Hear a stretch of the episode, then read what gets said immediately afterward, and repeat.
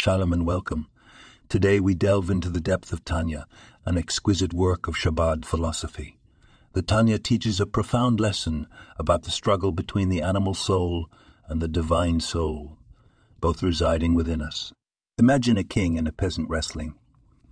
The king, despite being physically weaker, uses his wisdom to strategize and win.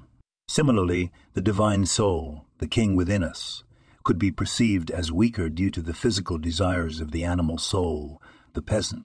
Yet, the divine soul uses wisdom, Torah, to overcome the physical desires and inclinations of the animal soul. The Tanya tells us that this struggle is not a fight to the death. Rather, it's a lifetime of wrestling. At times, the divine soul gains ground.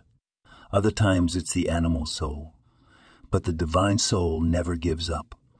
It uses the wisdom of Torah to keep the animal soul in check, to illuminate the darkness with the light of spirituality.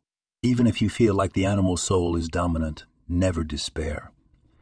The divine soul, with its divine strength, is always present, ready to shine its light, harness the power of Torah, and illuminate your life. Remember, every bit of Torah learning, every mitzvah performed, is a victory for the divine soul.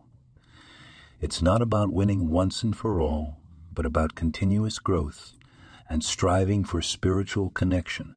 This podcast was produced and sponsored by Daniel Aronoff.